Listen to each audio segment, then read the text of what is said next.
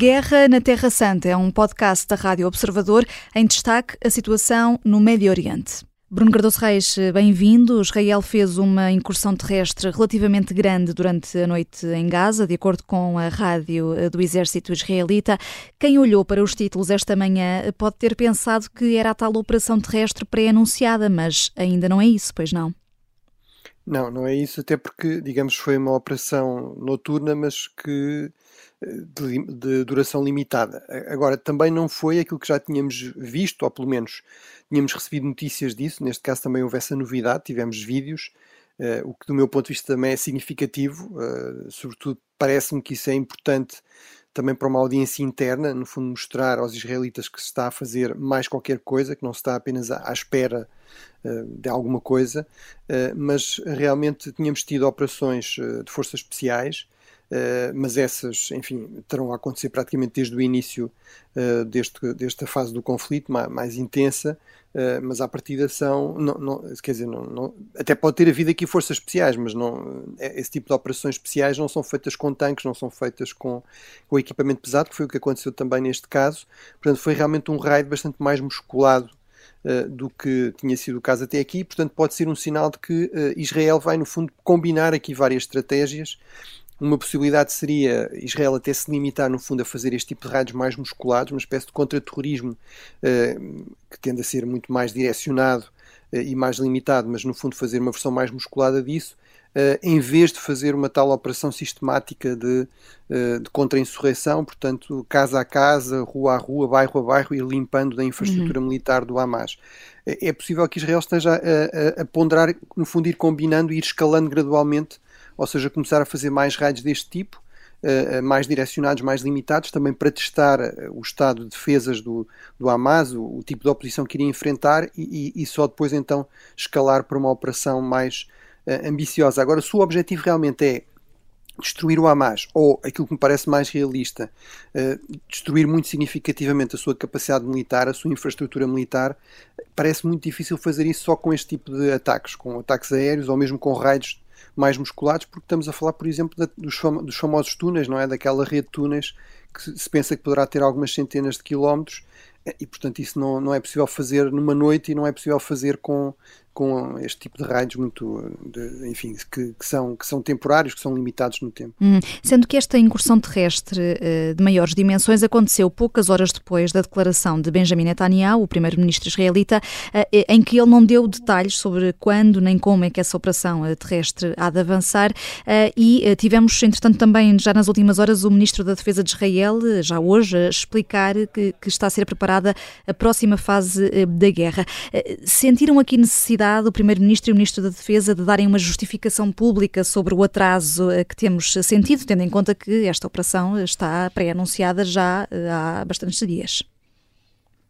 Bem, eles têm realmente de gerir aqui as expectativas uh, e a tensão também interna. Temos de ter a noção que Israel continua a ser bombardeado também todos os dias, que há uh, zonas, há cidades do, do, de, de, Israel próximo de, de, de Gaza, por exemplo, Sidrot, que tiveram de ser completamente evacuados obviamente a enorme incerteza em relação aos reféns. Um dos problemas em relação aos reféns e uma, e uma das crueldades também em relação aos reféns é que o Hamas não, não confirma sequer quem é que tem exatamente, portanto, e com há muitos corpos que ficaram de tal forma, digamos, mutilados e, uh, e, e, difíceis de identificar depois daquele, daquele massacre do Hamas. Portanto, é difícil às vezes saber se as pessoas já estão mortas, se estarão, se estarão como reféns, e portanto há, há realmente aqui uma pressão grande da opinião pública.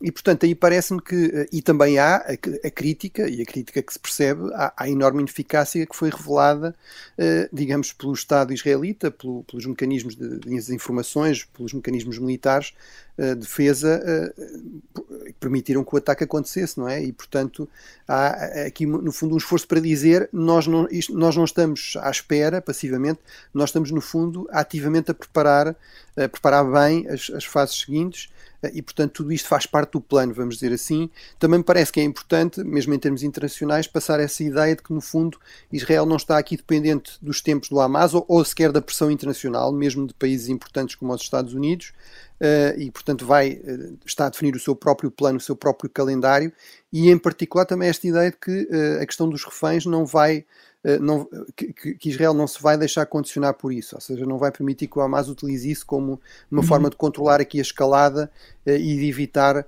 um ataque, digamos, em maior, em maior dimensão, com maior intensidade contra o seu aparelho militar. Enfim, são as declarações. Eu acho que, objetivamente, provavelmente haverá divisões, haverá tensões até no seio do próprio governo entre, entre os serviços de informações, entre, entre os chefes militares, sobre quais é que são as melhores opções, por exemplo, na questão dos reféns, que será certamente Sim. Eh, muito complicada de, enfim, de resolver militarmente. Uhum, e é sempre importante irmos interpretando estas, eh, estas declarações. Uh, entretanto, temos de ir, Bruno, à polémica da semana. António Guterres, as declarações que fez sobre este conflito entre Israel e o Hamas. Pergunto-te se uh, o secretário-geral das Nações Unidas se, se pôs fora de pé um, e se conseguiu depois acalmar os ânimos com a justificação que deu no dia a seguir. Bem, eu acho que, por um lado, a verdade é que Israel tem uma relação muito tensa com, com as Nações Unidas. Já historicamente. uhum. Historicamente, uh, enfim, Israel passou décadas à espera que a, a, grande resolução das Nações Unidas sobre o problema, a Resolução 181, que é de novembro de 1947, fosse cumprida e fosse respeitada pelos Estados vizinhos, que era a ideia de que haveria dois Estados e, e portanto, que o Estado de Israel teria direito a existir. Aliás, diga-se ainda hoje, o Hamas não respeita uh, e não reconhece validade a essa resolução 181, não é? E, portanto, isso gerou aqui uma enorme frustração, uma, uh, uma, uma, postura muito crítica. Portanto, Israel diz, bem, mas não, nós passámos décadas à espera que isso acontecesse, a ser atacados pelos Estados vizinhos e depois de repente, afinal, somos nós, eh, agora já é para cumprir essa resolução e uma série de outras. Não é? Hum. Aqui há também a questão da, da Agência das Nações Unidas, que temos agora ouvido falar muito, esta UNRWA, que é uma agência de basicamente de apoio aos palestinianos. É um caso único também no sistema das Nações Unidas. Israel também é crítico disso. Eh, portanto, eh, quando se diz que os palestinianos foram esquecidos pela comunidade internacional, bem, desde 1949 que há uma agência das Nações Unidas só dedicada a cuidar dos palestinianos e ela está, por exemplo, presente no terreno em, Gaza, é, é ela que, sobretudo, eh, distribui aqui ajuda humanitária. E, e, tipicamente, de facto, é uma agência que é muito crítica de Israel, muitas vezes com, com toda a razão, mas por regra não é crítica da autoridade palestiniana e menos ainda é crítica do Hamas também se percebe que isso seria, digamos, fatal para a, sua, para a possibilidade de, dessa agência trabalhar em Gaza ou até dos, eh, dos seus trabalhadores estarem, estarem lá em segurança, mas a verdade é que eh, isso também irrita muito Israel. E, portanto, há aqui um, uma série de irritantes acumulados, há sempre muitas resoluções na Assembleia Geral a condenar Israel, Israel acha que são eh, resoluções muito desequilibradas, mas, portanto, no fundo, o secretário-geral, no entanto, tinha de ter a noção disto, ou seja, o meu ponto aqui é, se nós virmos toda a declaração, é evidente que Guterres não justifica de forma nenhuma os ataques de 7 de outubro. Agora, aquela frase parece-me infeliz, ou seja, dizer estes ataques não surgiram no vácuo. Bem, nos ataques surgem no vácuo. O 11 de setembro também não surgiu no vácuo, mas eu não me recordo de um secretário-geral da ONU, da ONU vir dizer na altura do 11 de setembro, passado uma semana ou duas, que também havia um contexto para, uhum. para o 11 de setembro, não é? Uh, portanto, acho que aquela, aquela frase em si foi realmente infeliz e, sobretudo, aquilo que me parece aqui eh, problemático é realmente o secretário-geral não é um analista, não é um historiador, não é, não é um ativista, eh, tem aqui uma função muito importante. As Nações Unidas estão no terreno e precisam de Israel para ter acesso, por exemplo, à ajuda humanitária para, para Gaza. Por isso é que te pergunto se a mediação que a ONU poderia fazer neste conflito se fica aqui irremediavelmente comprometida depois deste episódio. Eu acho que a mediação, em termos de, um, digamos, de uma negociação de paz, acho que isso seria ser demasiado otimista, sobretudo no curto prazo, mas mesmo esta função de ajuda humanitária, eu acho uhum. que fica eh, comprometida. Acho que era muito. É, Israel, uma das razões porque limita a ajuda humanitária, é porque desconfia que, eh, nomeadamente esta Agência das Nações Unidas, é demasiado próxima do Hamas, eh, que eventualmente parte daquilo que for enviado pode ir parar às mãos dos, da, da, dos terroristas, digamos, do, do, da ala armada do Hamas.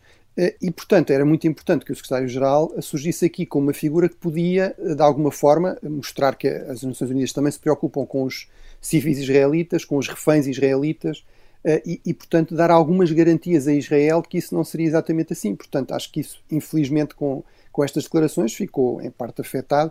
Enfim, acho que seria um exagero dizer que será apenas, serão estas palavras que vão ser aqui uma. que vão mudar as coisas. Acho que, no fundo, confirmam, sobretudo, as as críticas, as suspeitas de Israel. Desse ponto de vista, acho que não são úteis. Agora, eu espero que também não afetem, para além de, destes gestos mais simbólicos, de exigir admissão, que obviamente Israel sabe que não vai acontecer, ou de limitar, enfim, de não dar vistos a uma série de funcionários da, das Nações Unidas. Espero que não vá além disso, mas acho que objetivamente não, não foram declarações muito úteis neste contexto. Uhum. Eh, só rapidamente, eh, Bruno, o Conselho Europeu eh, está a preparar um texto que pede corredores humanitários e pausas em Gaza. Como é que isso pode acontecer no, no curto prazo, se é que pode acontecer, e como é que uma pausa humanitária se faz sem um cessar-fogo propriamente dito? Bem, acho que aqui, no fundo, a, a distinção é um bocadinho, enfim, uh, tem a ver com esta ideia de não, não se passar uh, de forma nenhuma a mensagem de que Israel não tem o direito de se defender, e é preciso recordar sempre isso, que é, uh, continua a ser bombardeado com, com foguetes a partir de Gaza. ainda ontem foram interceptadas, foi interceptada uma tentativa do Hamas de, por, via, por via marítima de fazer mais um raid contra, contra Israel.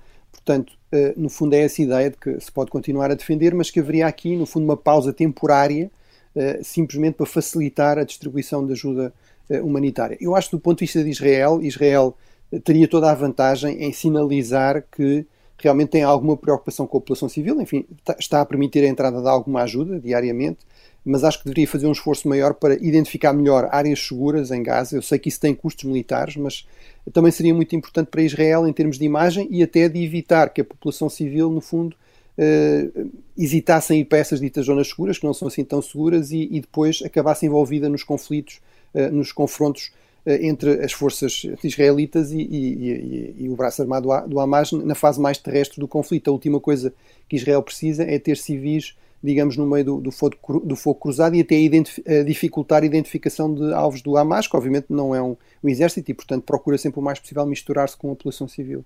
A Guerra na Terra Santa é um podcast da Rádio Observador. Vai para o ar de segunda a sexta, depois do noticiário das nove e meia da manhã, e tem nova edição depois da síntese das quatro e meia da tarde. Está sempre disponível em podcast. Eu sou a Vanessa Cruz.